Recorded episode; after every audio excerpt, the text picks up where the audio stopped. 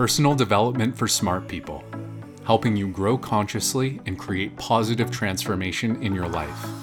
Brought to you by Brian Johnson and Steve Pavlina.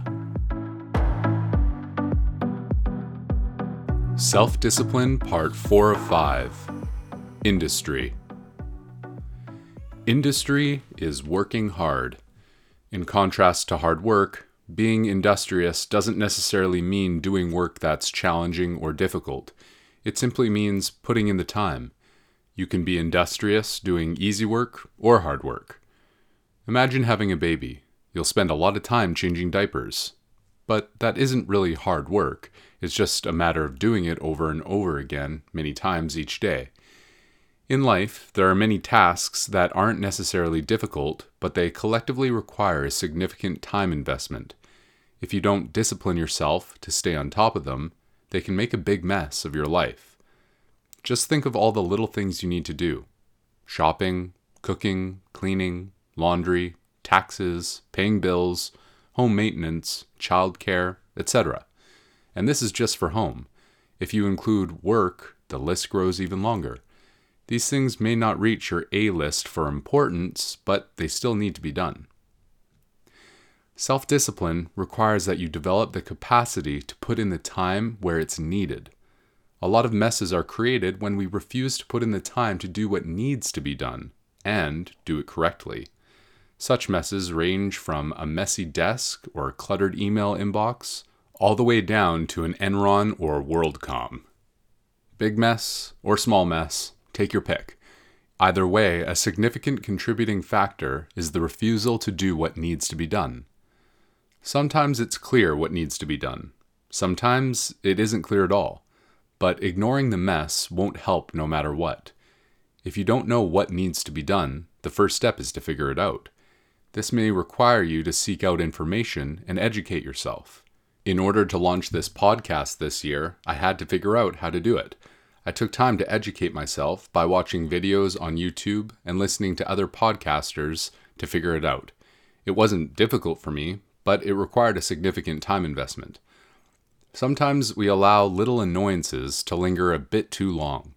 In January, my wife and I bought a new house, but it was only last weekend we finally unpacked the last box. We did most of the unpacking in the first few weeks after the move, but a couple boxes were shoved into a corner, and neither one of us wanted to unpack them.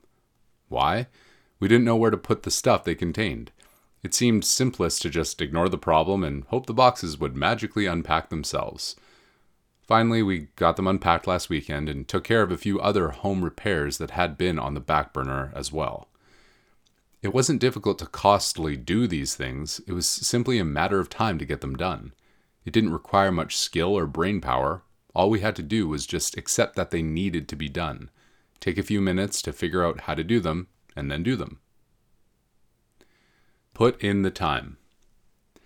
There are many problems in life where the solution is largely a brainless time investment. If your email inbox is overloaded, this is not a challenging problem. Believe me, there are bigger challenges in life than handling old correspondence. I guarantee you, you have the brain power to handle it. Getting your email inbox to empty is purely a matter of time. Maybe it will take you several hours to do it. If it's worth several hours to get it done, then put in the time. Maybe enjoy some relaxing music as you do. Otherwise, just hit Control Alt followed by Delete and be done with it. How many problems do you have on your to do list right now that can be solved with the simple application of industry? Sometimes you don't need to be particularly creative or clever about it, a brute force solution will do. But it's easy to get stuck in a pattern of wishing that a brute force solution wasn't necessary. It's tedious, it's, it's, it's boring, it's not that important anyway, and yet it still needs to be done. By all means, if you can find a way to avoid a time consuming solution and find a faster or better way to bypass or eliminate the problem, take advantage of it. Delegate it, delete it, do whatever you can to remove the time burden. But if you know it's something that won't get done except via your personal time investment, like the ordinary boxes in my home that refuse to self unpack, then just accept it and get it off your plate. Don't complain, don't whine, just do it. Develop your personal productivity. Disciplining yourself to be industrious allows you to squeeze more value out of your time. Time is a constant, but your personal productivity is not. Some people use the hours of their day far more efficiently than others.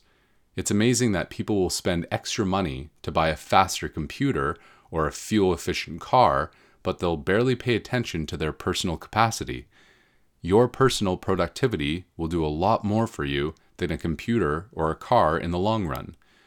Give an industrious programmer a 10 year old computer, and he or she will get much more done with it over the course of a year than a lazy programmer with state of the art technology. Despite all the technology and gadgets we have available that can potentially make us more efficient, your personal productivity is still your greatest bottleneck. Don't look to technology to make you more productive. If you don't consider yourself productive without technology, you won't be productive with it. It will only serve to mask your bad habits. But if you're already industrious without technology, it can help you become even more so. Think of technology as a force multiplier. It multiplies what you already are. If you want to make better use of your time, I recommend you begin with the approach I laid out in episode number 75 called Triple Your Personal Productivity. The basic idea behind that episode is to first measure your current level of productivity. The episode explains how to do that via time logging. You measure your current efficiency ratio and then gradually ramp it up. I first wrote out that episode in article format back in 2000 and I've continually come back to this method again and again, at least once every six months. It makes me consciously aware of exactly how I use my time.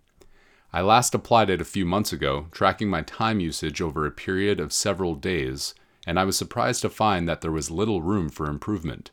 It took me a lot of time since writing that article to reach this point, but I finally feel I'm using my time efficiently. I still have unproductive days now and then, but they're the exception. Most of the time, I look back on my days and think, I really got a lot done today.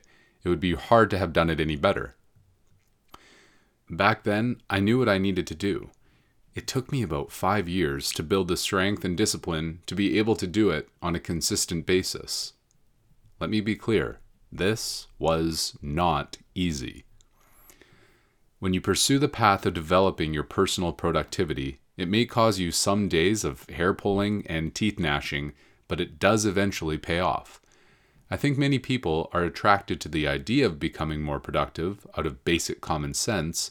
It doesn't take much brain power to figure out that if you use your time more efficiently, you'll complete more tasks, and therefore you'll accumulate results faster. Personal productivity allows you to create enough space in your life to do all the things you feel you should be doing eat healthy, exercise, work hard, deepen relationships, have a wonderful social life, and make a difference. Otherwise, something has to give. Without a high level of personal productivity, you'll likely have to give up something that's important to you. You have conflicts between health and work, work and family, family and friends. Industry can give you the ability to enjoy all of these things, so you don't have to choose work over family or vice versa you can have both.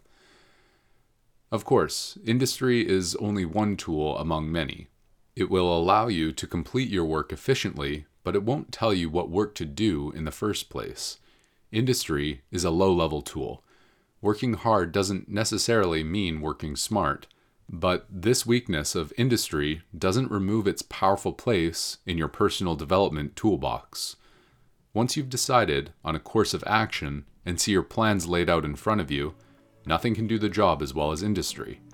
In the long run, your results will come from your actions, and industry is all about action. Hey everyone, I hope you enjoyed this audio.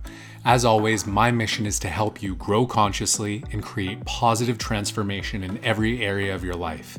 If you received value here and want access to some exciting exclusive offers, click the link in this audio's description to see what I've created for you. Remember, I add new episodes every Monday, Wednesday, and Friday at 11 a.m. PST, so make sure you subscribe. I'm so happy you're here with me. This is Braun Johnson. Until next time, live consciously.